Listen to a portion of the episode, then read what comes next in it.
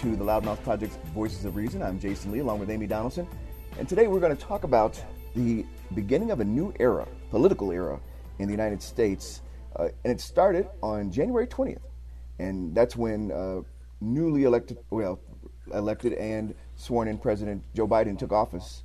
And I, there's a couple of things I wanted to talk about, Amy. And yeah. the, the first thing I'm going to jump on is you know, uh, and and this is the first and the last time I would mention uh, the former president is that this is the first time that the uh, the predecessor wasn't at the inauguration, and Well- I, I thought that that was um, kind of a telling s- circumstance, and it to me it, it was representative of the kind of disruption and turmoil that that uh, we had over the last several years.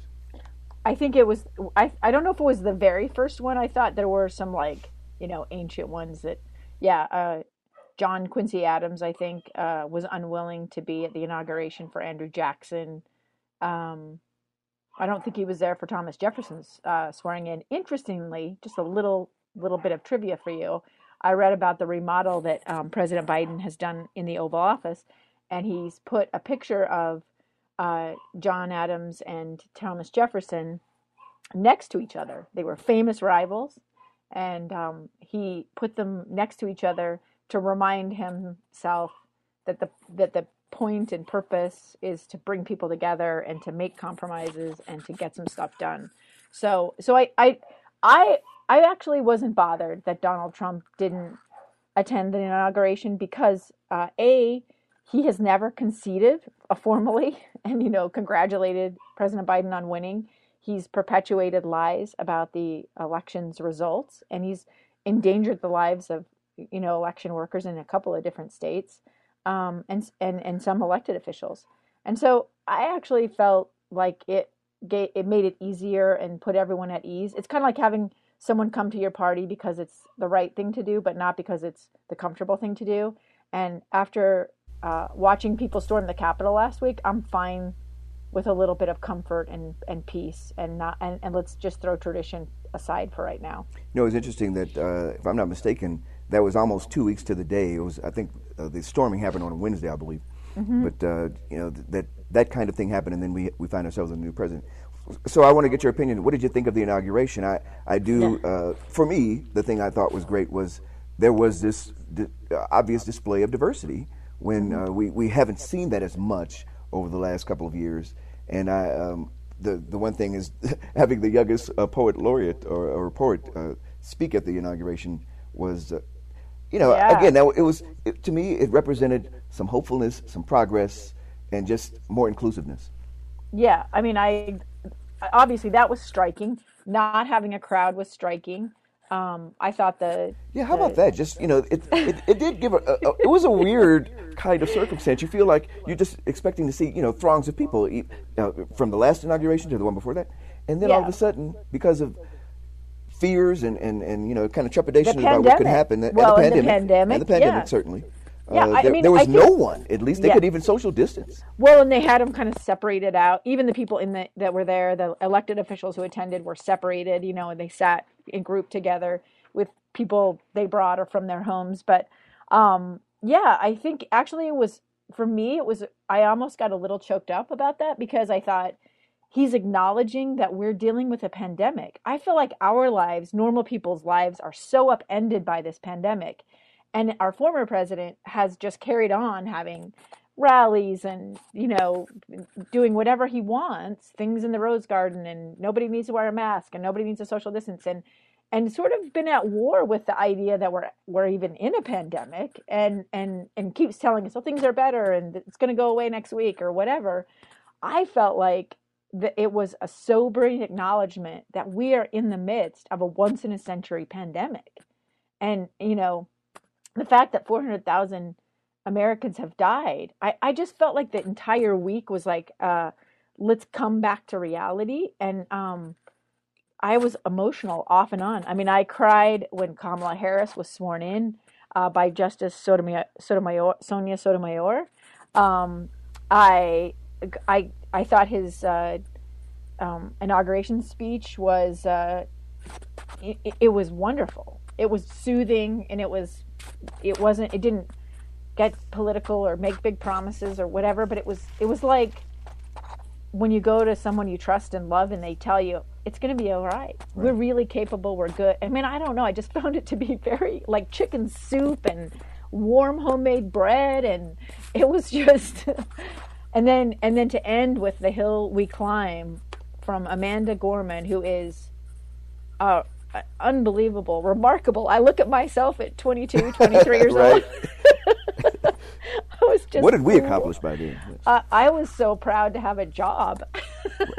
Let alone it, and, and, I don't know that I could have stood in front of, of, no. of a non-crowd or any crowd on national television. The and, world, yes, yeah, and, and and to, and it was so perfect.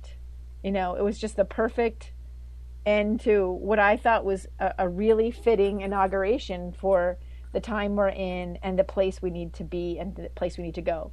And I did have some interesting conversations after with my friends and family of various political affiliations and you know they're they're sad they're scared yep. and i i will remind people that that's how i felt how we felt when trump took office and and somebody said that to me when trump won they said well we felt this way when obama was elected and i i do wonder jasen if we're ever going to get to a place where a third of us are not terrified of our leadership.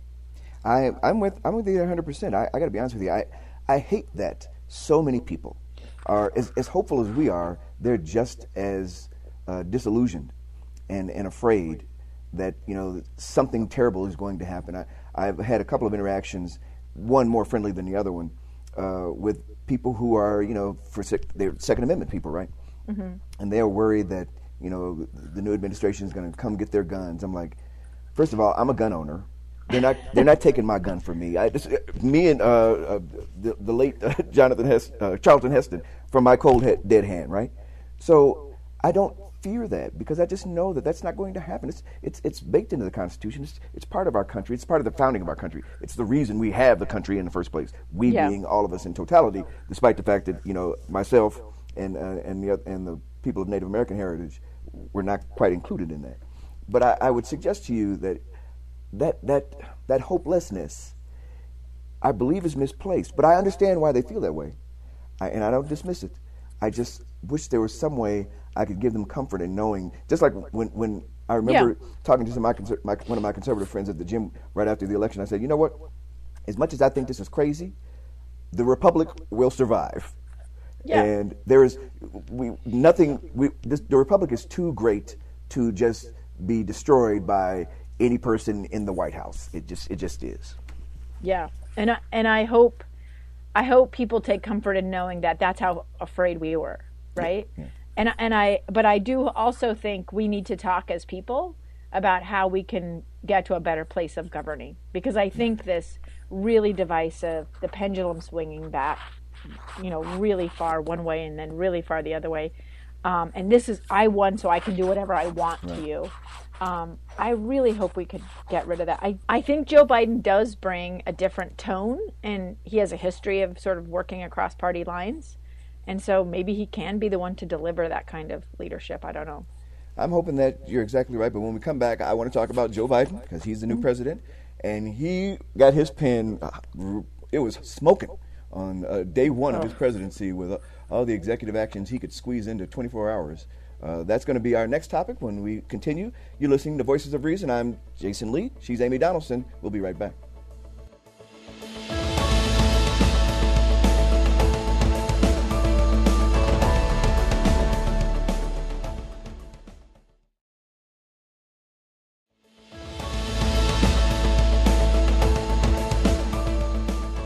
Back with the Loudmouth Project's Voices of Reason, Amy Donaldson and Jasen Lee. And uh, we're going to talk now about Joe Biden's first day in office, which has to be one of the more active days in office uh, in recent memory. Uh, the president got his pen out, and it was smoking by the time it was over. Mm-hmm. 17 executive orders, mm-hmm. Uh, beginning with re engaging with the World Health Organization, creating a position of uh, COVID response coordinator, rejoining the Paris Climate Accord. I, I remember that was a big deal. Uh, yeah. re- revoking the Keystone Pipeline uh, to pause energy leasing there uh, in ANWR, the the wildlife reserve in Alaska, and mm-hmm.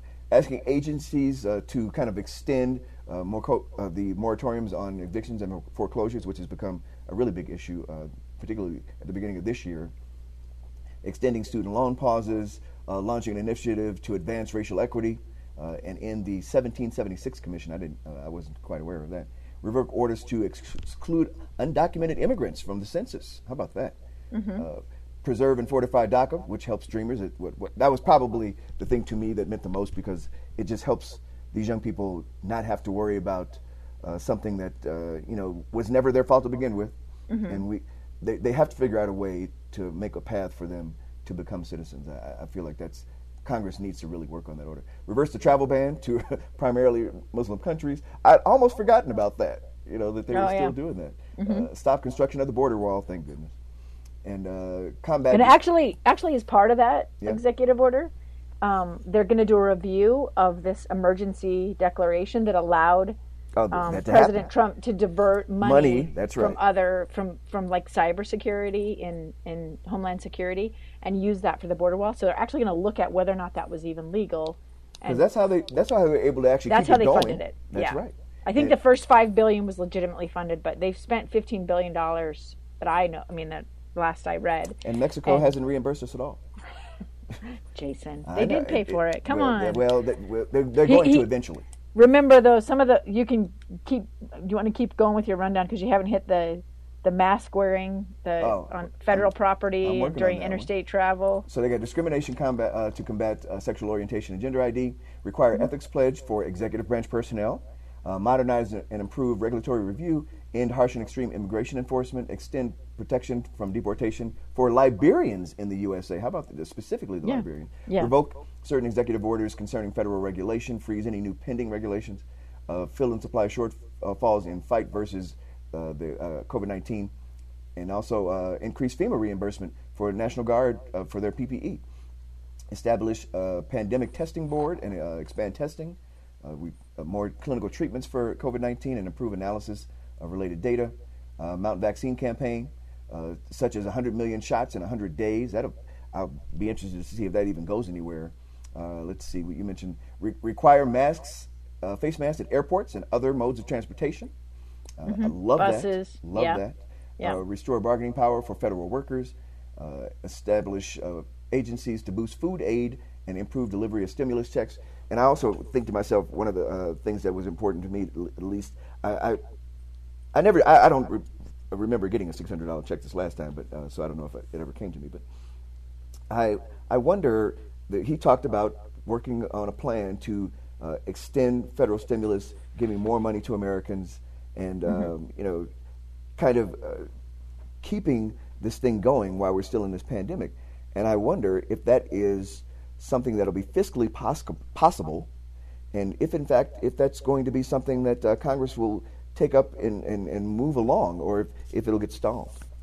Well, I think you're going to see the tax cuts rolled back. There's no way to to fund some of this stuff. And and and and, and remember, the Trump tax cuts were um, back end loaded. So we were going to have a, a little bit of benefit if you're in the middle the range, uh, you know, and or if you're at the bottom, not I didn't see any. I don't know about you, but I didn't see any benefit.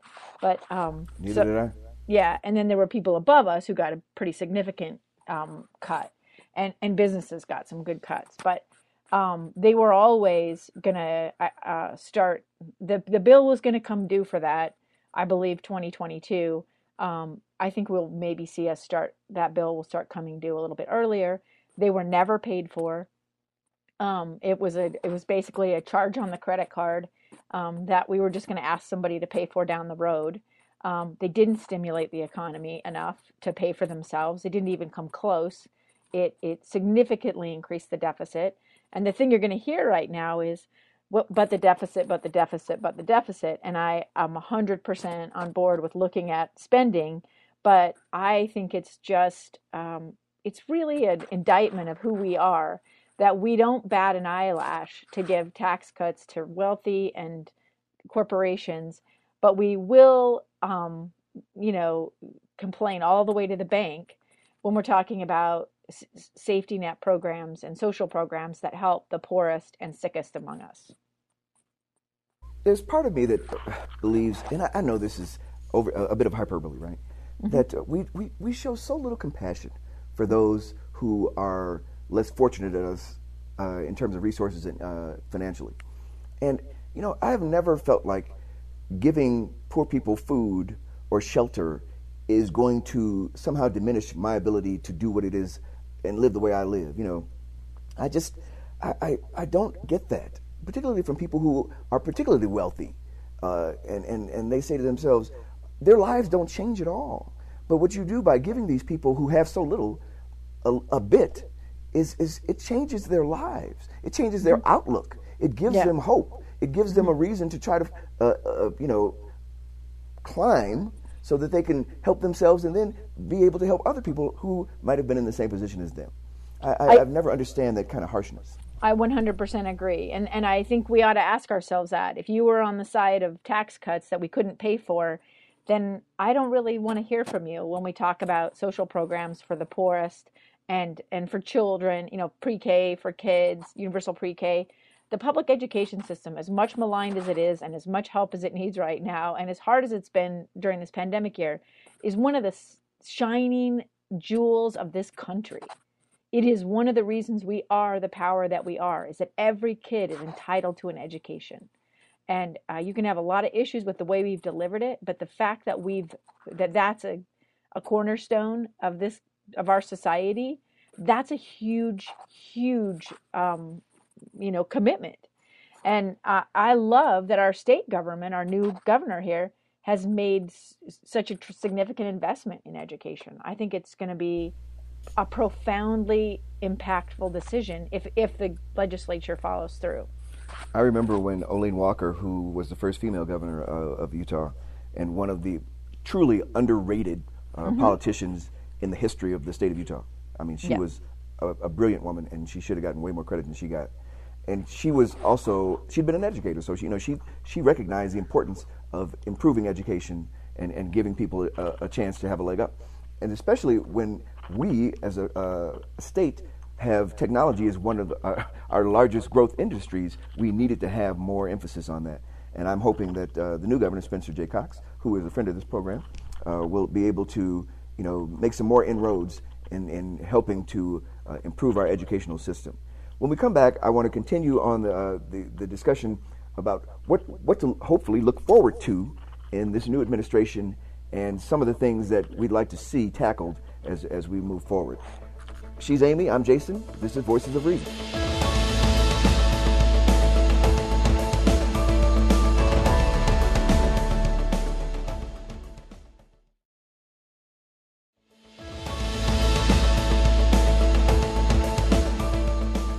Back with the Loudmouth Project's Voices of Reason, Jasen Lee, along with Amy Donaldson. And as it turns out, we are we bring you breaking news on occasion when it happens. And the last segment we talked about the variety of executive orders Yes. uh, that uh, Joe Biden uh, has actually signed already. And uh, again, as we record this on Friday, uh, the 22nd of Ja- uh, January, he his the uh, the executive order uh, con- continues. Yes, the flurry. He's still got the pen out, and and and there's two things I wanted to say. I wanted to tell you there are two new uh, executive orders today, Friday, um, and and one of those is focused on expanding food assistance and delivering stimulus checks to very low income Americans, and the other one is raising the minimum wage for federal workforce to fifteen dollars an hour.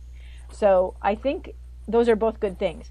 Here's my issue: Do we really want the executive branch to have as much power as it has right it has the last four presidents have relied on executive power to get really critical things done. Outside of the affordable care act obama had to he he i mean he created daca through an executive order which i was in favor of daca. I was not in favor of it being an executive order. I thought that should have been a congressional act. And guess what happened? The next president tried to roll it back and caused all kinds of havoc on the program. And then he's rein now Joe Biden's going to reinstate it. Are, do you really want these laws to change every four years? Because Trump undid a bunch of what Obama did, and now you have Biden undoing uh, what Trump did, and it's a I think it's a really ineffective way to govern. But you know, the alternative is doing nothing. See, and that's that's the problem. We and you and I have discussed this for a long time. Congress has there's been so much gridlock that there hasn't been the uh, the the reason the compromise the uh, bipartisanship to pass effective legislation, especially regarding uh, immigration and education. And, and just the ability uh, and, and the, the minimum wage. We've had the, the fact that we can't get to these uh, issues and make some substantive change has always been disconcerting to me. And, and somehow we don't get, well, we don't get as far as we'd like. I mean, uh, Rob Bishop told us that there are still things going on that we don't necessarily re- uh, recognize, but on the whole, the, the, larger issues, they don't seem to be addressed, certainly not expediently, if ever at all. Yeah, I mean, so I don't, I don't, I mean, philosophically, you know, I align more with President Biden, and so I'm in favor of rolling back some of those changes that Trump made.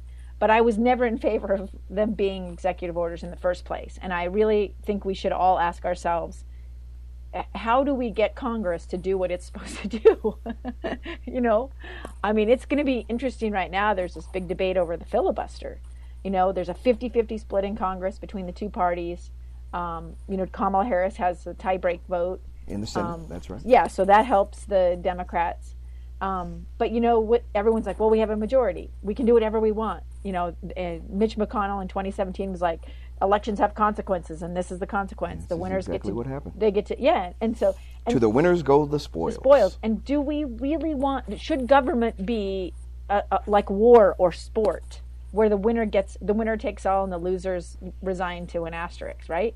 I think not. I think governing has to be different, and I really don't know how we get there, especially when a third of the country still believes you know, absolute that, fiction that, that about Mr., the election. That, the prior president is still the president, or at least yeah. it, was stolen. You know, yeah. and the funny thing is, you know, look, I, I, can't believe I'm about to say this, that I'm looking, I'm looking back fondly of the days of uh, Ronald Reagan, for instance, when he and Tip O'Neill, who then was the Speaker of the House, a Democrat and a Republican, the president, would have uh, lunch or dinner together, and they would discuss how what, what measures they could work on so that they could pass these laws. Mm-hmm. And today, you, you Trump rarely ever talked to uh, Nancy Pelosi. In fact, he would ridicule her, and she wasn't yeah. much better, by the way. I'm not. I'm not taking sides. Well, I mean, here, here's the thing. I mean, Trump presented some unique difficulties. A, he had a really estranged relationship with the truth, and you can say whatever you want about him philosophically. You can agree with him, uh, be aligned with his policies or not, but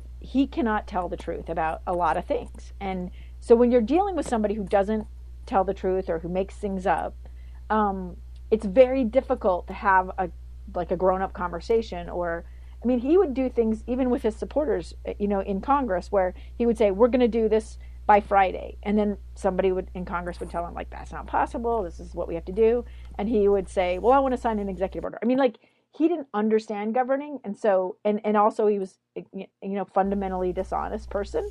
And I think that created a difficulty for Nancy Pelosi because um, should you negotiate and I've had this difficulty. You know you and I have even had this conversation.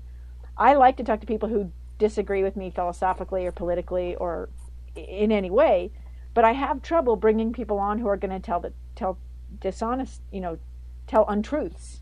I don't want to spread misinformation. I don't want to be a source of of you know untruths or conspiracies. Well, I think that, you know, again, you, you have to be able to have a discussion, and it's very difficult to have discussions with people who, like you say, don't necessarily tell the truth, but more importantly, they, they don't want to hear what you have to say. And, and even, like I remember when, uh, Obama was president, he and John Boehner, Boehner famously would golf mm-hmm. together. Mm-hmm. Now, yeah. Boehner would be terrible to him on national television, but mm-hmm. apparently they had a relationship, and it was relatively cordial. So if that's the case, if I can watch somebody, you know, kind of excoriate them, their their uh, rival, even if he was the president, uh, on on television, but then behind the scenes, when you know things need to get done, they actually have uh, meetings, they have discussions, they they try to work through things in a way that's con, uh, constructive for the the better of the of the for the good of the country.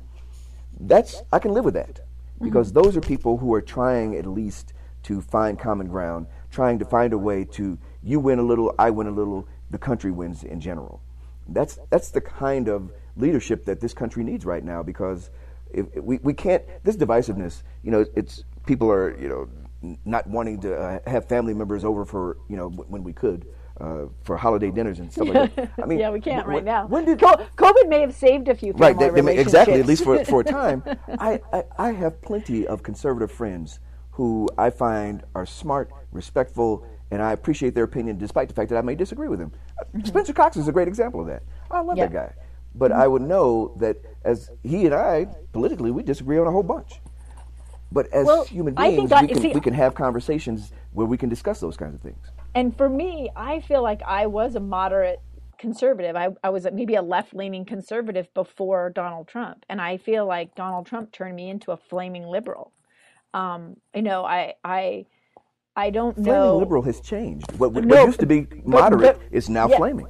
Exactly. But I also think and the other side is just a hippie. I feel like I've just gone super extreme and I I'm trying very desperately to moderate myself to figure out you know to follow the example of some of the people we've talked about today um, you know especially this young woman Amanda Gorman. I, like if you can't find what you're looking for maybe you should be what you're looking for.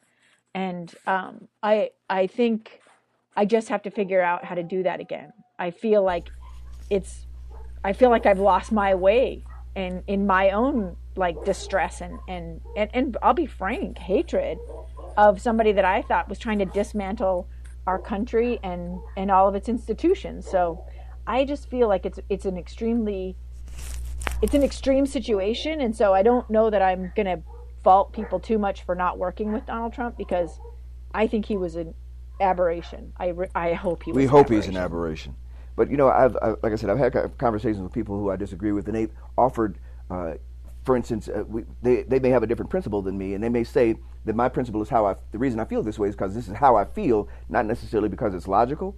That I can appreciate because at least they understand where they're coming from, and so do I now. I may disagree with it. However, at least we have come to an understanding. We have to have more of those kinds of conversations where it's not necessarily adversarial, but at least uh, exchanging ideas explaining uh, wh- why this person is here and why I might be there. And even if we don't come together, we at least see where the other one is. And if you can see eye to eye, just knowing what, what, what we're talking about, that's, that's a start. When we come back, we want to talk about what we'd like to see and what we, what's, what's in our, our bag of hope uh, for the country uh, in the coming years. I'm Jasen. She's Amy. This is Voices of Reason.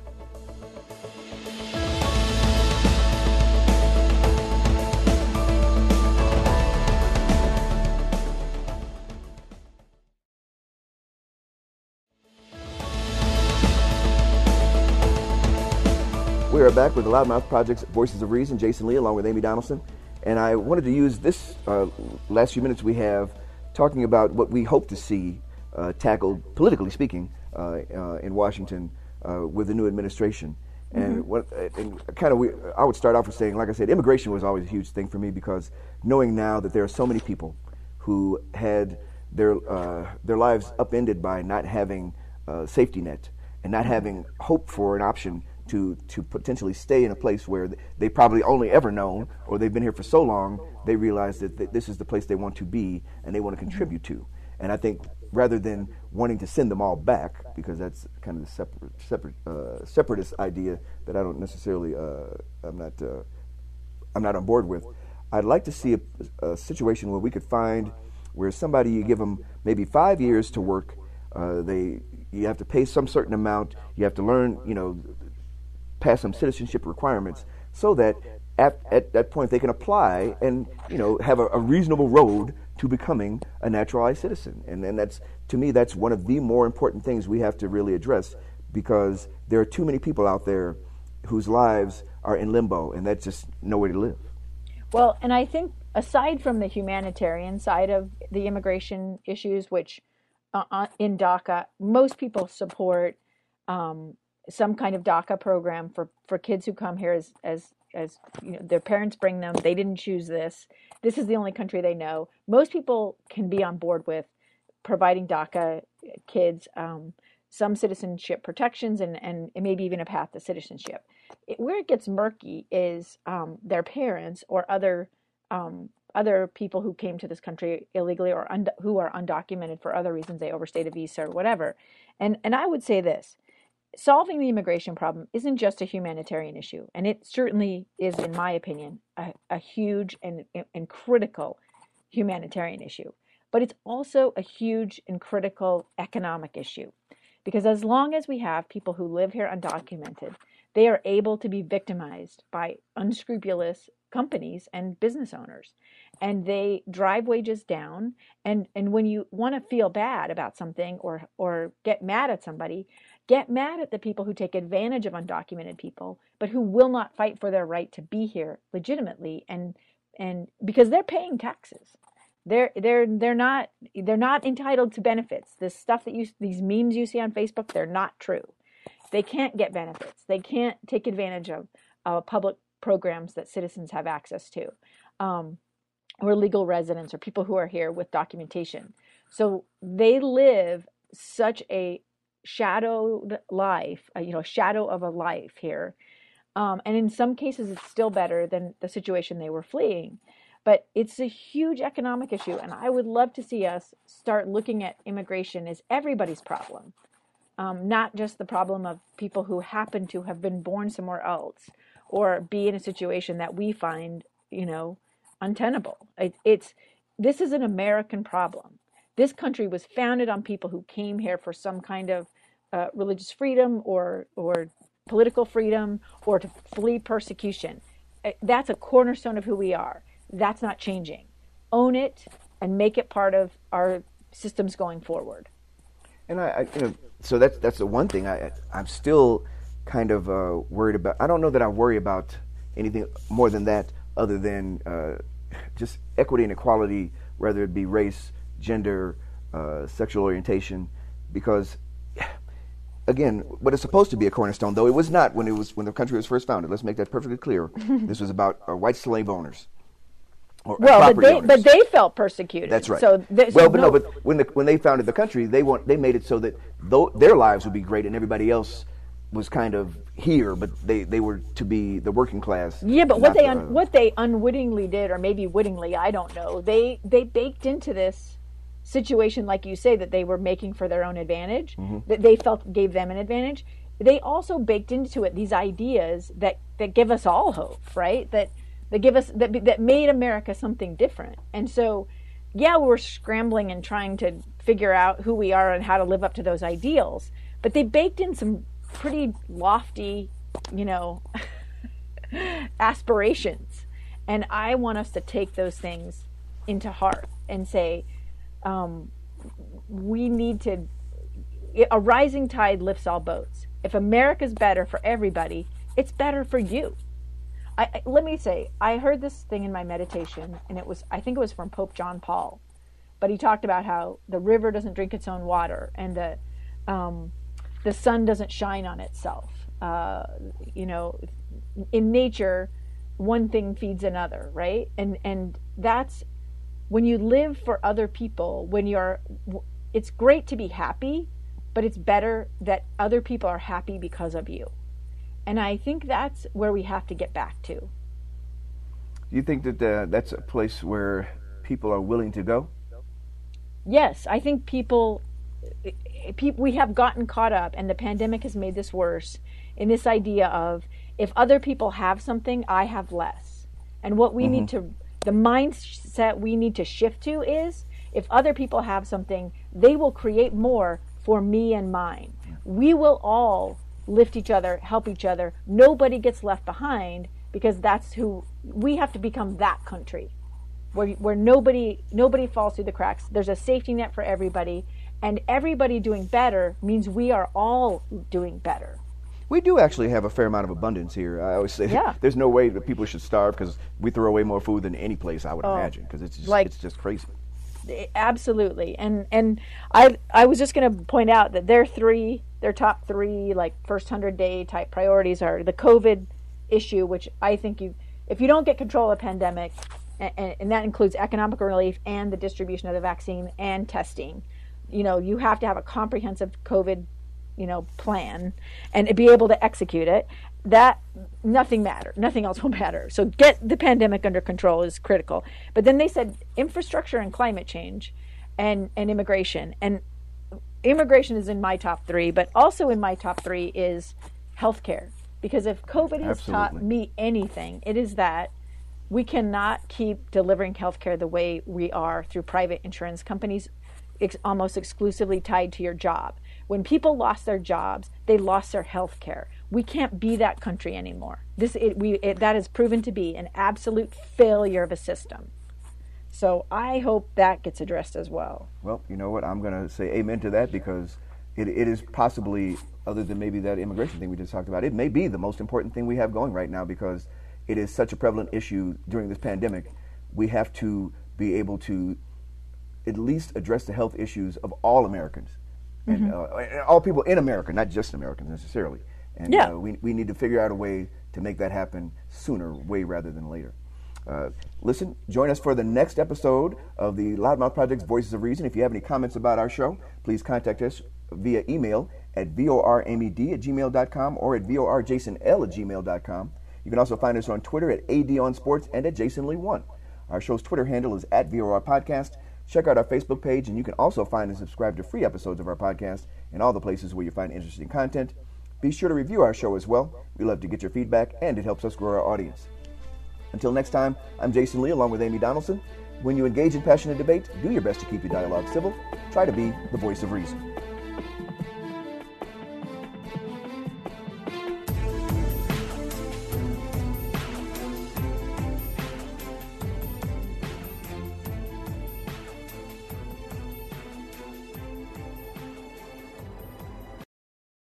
Voices of Reason is a production of the Loudmouth Project.